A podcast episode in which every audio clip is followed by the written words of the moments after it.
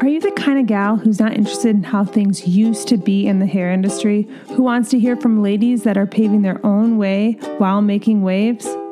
Well, then, She Makes Waves is for you.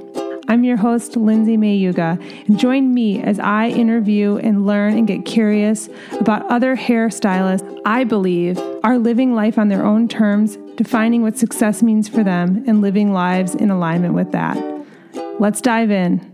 Hey guys, so coming to you with a solo bonus episode. In the new year, I'm super excited to do a five part series with people that I think are going to help you kickstart 2022 um, behind the chair in your businesses and in your life. People that I personally know that inspire me and kind of hit, hit it from all sides. So that's what we have to look forward to in the coming weeks.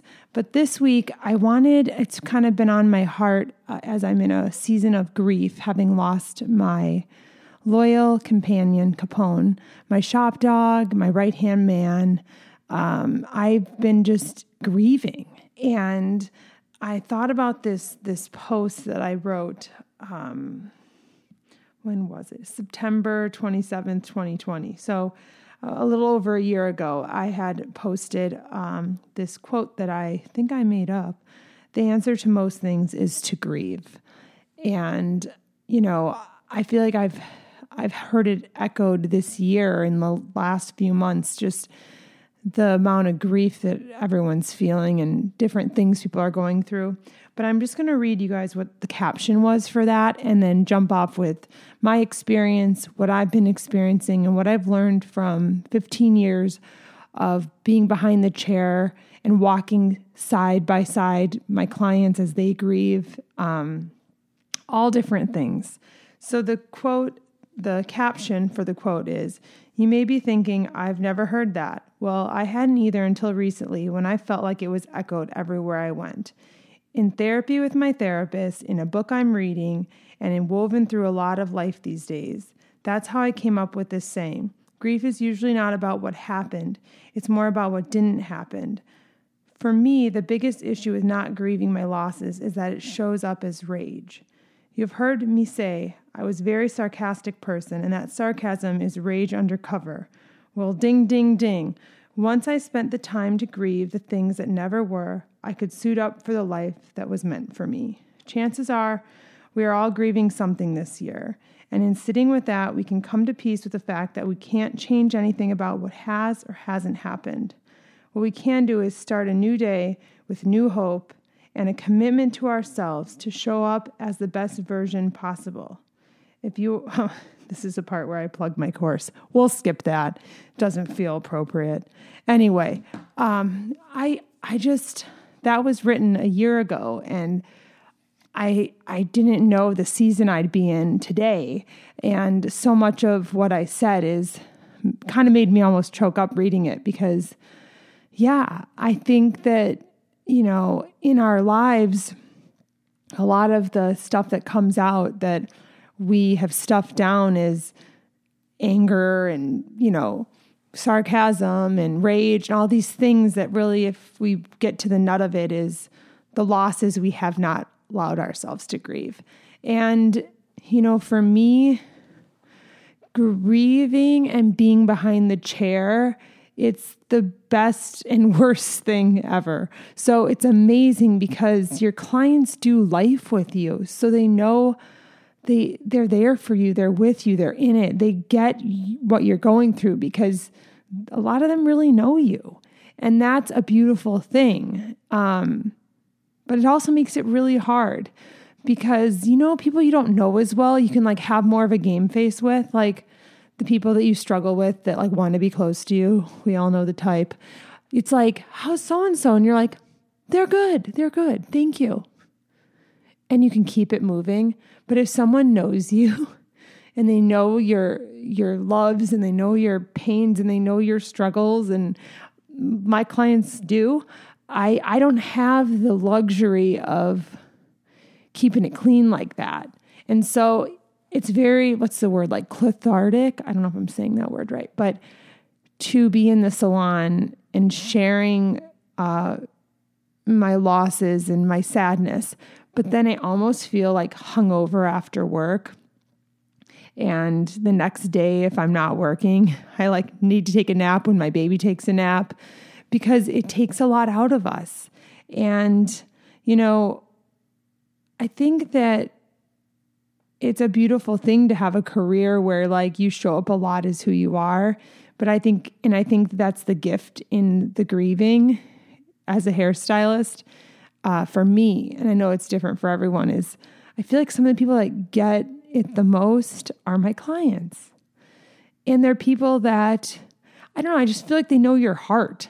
And like I said, it's it's a gift. And I remember telling um, one of my friends who owns a salon, I said, "Yeah, it's like really hard. I don't want to like talk about it because he's sick." And they and she said, "I know it's really hard right now, but I think you're going to find that it's it's amazing because they're going to be able to show up for you." And yeah, I think it depends on the day. And grief is a funny thing because one moment, the thing that comforted you, you is the thing that makes you like so sad that you don't want to go on. And I think it's just giving yourself, uh, being compassionate with yourself around how you're feeling and how it changes and depends on who you're talking to. I've got this saying I made up of if you bugged the shit out of me before I was grieving or my loss or whatever I'm going through, you're going to bug the shit out of me now. And if I found you, if I if I had a warm, good feeling towards you, I'm going to mm-hmm. continue to have that, regardless of really basically how you show up for me. So that's just something to know. That's just something to have in your back pocket. But I don't know. I guess I think that no matter what you're going through right now, there's an element of, you know, whether whether it's a previous loss that you haven't given yourself permission to grieve or it's a loss that no one else, you know, would maybe see as a loss, but is in your world, or just even with the pandemic, the losses of seeing people you care about. I think it's been hard on all of us. And I think for hairstylists in particular, it's it's like I know we're not considered frontline workers, but in so many ways, you're one of the only people that your clients have seen in the last two years face to face. You're one of the only senses of normalcy. Um, because like they don't go to the gym anymore. They don't go to the, and some people do, but primarily people have really changed how they do life. And, you know, then also on top of feeling your losses and your griefs, and you've got everyone else's. And I have a friend who said you can really tell the people that have gone to therapy versus the people that haven't. And when I think back to before I was in therapy, like I would be more defensive or I would feel frustrated often. And I realize now that I had all these things like that I needed to say and all these feelings I needed to feel.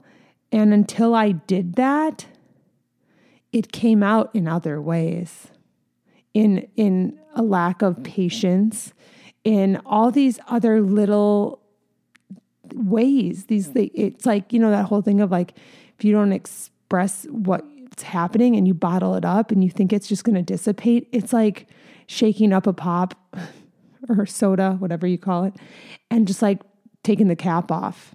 It explodes, and um, I think that you know I've one of my favorite things about getting the vantage point and the perspective that I, I think so many of us have as hairstylists is just the, the ability to learn from other people and their losses and how they hold their pain and how they process it can be such a teacher to us in our different seasons. And, you know, that's something that's so cool about what we do for a living is that, you know, like you see you get to see all these people and all these people living life differently and handling life differently. And, you know, I have so many experiences where I'm like just drawn to people because of how they handled what happened in their world. And it's crazy just to think about, you know, in a given day, you can have all these people coming in to see you And they all are going through such different things. And I remember when I used to double book, it's like I'd be next to someone, there'd be someone sitting next to someone who was like going like off about whatever. And the person next to them, I was like, if they knew this person's story, they would take it down a notch because it's just so funny. It's like, as a hairstylist, we get to see the perspective of like what someone's riled up about versus what else someone else is dealing with. And I don't know. I mean, one one thing that has stuck with me, you know, and like things different things stick with you as a hairstylist. It's like I remember one of my clients saying like you never know when you're at the airport. Like I didn't know until I got the call that my dad passed away and I had to get on an airplane and I had to fly home. And then they almost didn't give me a seat on the plane. I, I never went to the airport after that and had the same attitude. I thought, oh my gosh, people are either going somewhere really exciting and they're excited about it, or they're on a business trip, or they're getting on a plane to go handle something really difficult and they're really struggling. And when I was in that position, I never looked at it the same. And that stuck with me like so many other little things that I've taken with me uh, in my last 15 years. It's like, wow, I never thought about how some so often at the airport, you know, that person who's being irritable, that person that's struggling or being, you know, short, you don't know what they're getting on a plane to go deal with, to handle, to, and um, yeah, I think you know that's just the perspective that you that your that your pain can can give you and the humility and the openness and the vulnerability with the right people i think is something that my favorite people have have used to continue living and they've taken it from their pain. It's like they found this treasure in their pain and they take it with them. And I don't know. I, I I just think we have so many examples and like they're not coming to me right now, but of just I don't know, like I I had a client once that out of all my clients, I would have said like she's the most in love with her husband ever. And he like suddenly had a sudden heart attack and passed away and I mean just the I mean when she cried it was like she was never going to stop crying. And I I I mean it's it's interesting the way life what life hands different people because it's like at that time if I thought of all of my clients and I thought about like who had a love story they were from Greece and they were so in love and they had a, children they were about to finish raising and I mean the grief that this person carried it was just palpable. And I don't know I think it taught me that specific instance, because they all teach you something different, was like, oh my gosh, like she treasured her life with this person and he's gone. And I don't think she would have done anything different. And like, as sad as she is, that's how we should all be living. That's how I want to live. And yeah, like I take a little something from each of these people's stories and the gift that they give me and and being so open or you know, I had a client one time who was just crying and the whole time I did her hair and I was like, "No problem. Do you want to do what we usually do?" Okay. And I I said to her just like I didn't even didn't even ask her what was wrong because you know when you can tell like it's not going to be a good day to get into it. And I thought maybe I knew she was engaged, older person, you know, oldish, like in her, I don't want to say that because then someone listening is going to be like, you think that's old? Brood. Um, but she was like, it, it, was her second marriage. And I thought, oh, she's probably not getting married anymore. You know what I mean? We, our minds are like, what's the least painful, but also I could see how someone would be upset. Okay. Well, she had cancer and she just was grieving. I don't know. I think so often grief is is what I was saying earlier, like the loss of the life you thought you were going to have, the, the way the story was going to go. And that doesn't always mean losing someone, it can be just the story of the life you thought you were going to have. And I think no matter where you're at in your life right now, you can relate to that of how, you know, my life hasn't gone how I thought it would. Um, and there's been losses and there's been things that I feel like I've had to reconcile that I continue to work to reconcile. And when I think about what's at the core of um, of what needs to happen, it's like continuing to grieve and shed the layers of the disappointment and the the grief and the sadness of what what will never be. It's like they say um, nostalgia is is remembering a time that that never really was. And I think that I don't know, I I feel like some of my grief is like I am missing things that were, you know? I liked things the way they were in my life with Capone and I think that's okay. And I think that the best thing that we can all do for ourselves is to just let ourselves feel what we feel. And I I was telling one of my clients like I want to have a statue like monument made of Capone.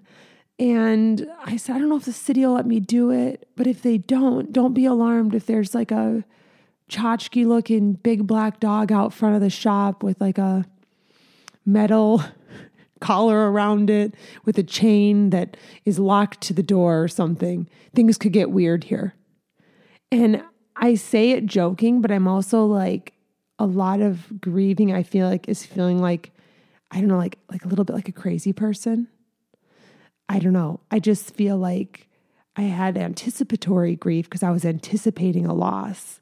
And now that I've had the loss, I don't know, I just kind of feel like a little bit of a loose cannon in the best way possible. Kind of just like, I don't know, like, I guess one way to describe it would be like kind of like a crazy cat lady. I don't want to offend any of the cat people, but you know, just slightly off. And, you know, like I was saying, like, I go into a dentist appointment on the wrong day and I'm like, here for my appointment. Just stuff like that. And I kind of just laugh about it. And that's one of the things I think about uh, the humility that grief has given me. It's like, I really don't sweat the same stuff. Like, even my husband called today and was like, hey, your window won't go up in your car. Uh, I'm like, okay. And he's like, so, like, if I leave the car, I'm like, yeah, I mean, just park it, you know, I think it'll be fine. He's like, okay, well, the only valuable thing is the car seat. I'm like, okay, whatever. And I think that that is, you know, the the lack of uh, giving a fuck is kind of something I hope I hold on to because I'm someone that in the past I feel like I kind of sweat small stuff. Like I'll I will I'll just be like, "Oh, it's so annoying like that door has a scratch on it." just stupid stuff. And it's uh, kind of just to distract myself from the moment. I kind of perseverate over just kind of monotonous, stupid stuff. And I'm like, that's not going to work. And it's like, t- two years later, it's exactly the same way as it was, and it's working fine. It's just me being nitpicky.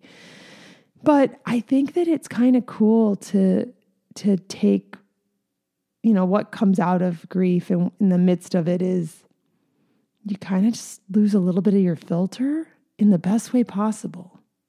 I don't know. I think that's just how I'm looking at it. I don't talk to any of the people that have had to interface with me. They might have a different experience, but from where I'm sitting, from my vantage point, I'm good with it, you know?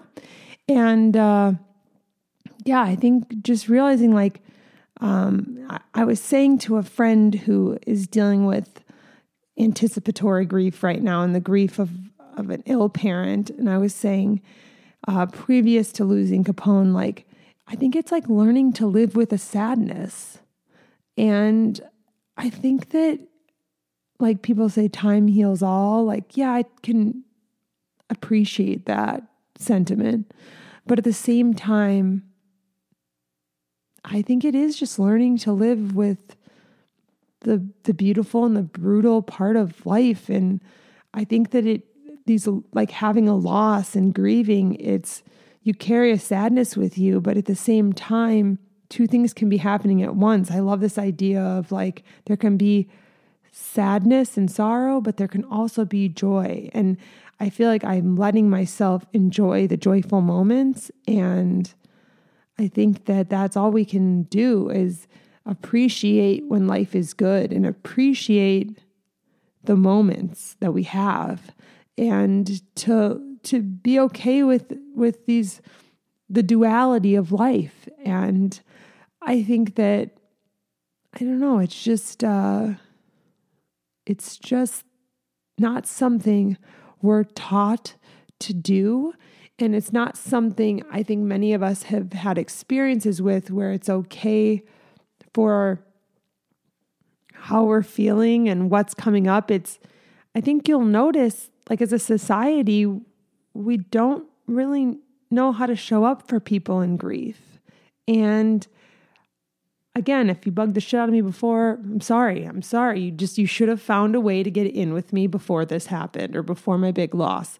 But, you know, this this idea of like, you know, when I had a client whose daughter had cancer, you know, that's grief. I mean, her daughter is now fine, but at the same time like when I met this person, they were they were grieving and scared and all these things. And I remember saying to her, like, are you just kind of feeling like a little bit like a caged zoo animal? And she said, Oh my God, yes. And I think that's the other thing in our grief that um, people don't really uh, prepare you for. It's just like feeling like there's an elephant in the room and people don't know how to approach you and feeling like there's a lot that people want to say to you, but they don't know how. And yeah, I think it's it involves feeling a little bit like a zoo animal. I I think that it's there's no way around it, but I think that at the same time, I always say this person made me uncomfortable. If someone makes me uncomfortable, I don't. It's not my responsibility to take the weird out of the room. People say weird stuff they can hold that. They said it. And I don't know, going into the holidays, going into being behind the chair these next three weeks, I would just say it's okay if if you're having a hard time. It's okay if you're grieving the business you thought you'd have, the family you thought you had would have, um, and just grieving the story that is your life right now. And I think you know for me it's it's helped me to appreciate all the good in my life and I I say a lot now like when I when I get really sad that like I was lucky. I was one of the lucky ones. Like I got to have a friend that some people will never know what it's like to have a friend like I had in my in my Capone. And I think that it's okay. It's a roller coaster. It's a roller coaster of like, we were the lucky ones, rock bottom. This is not fair. And then back up again.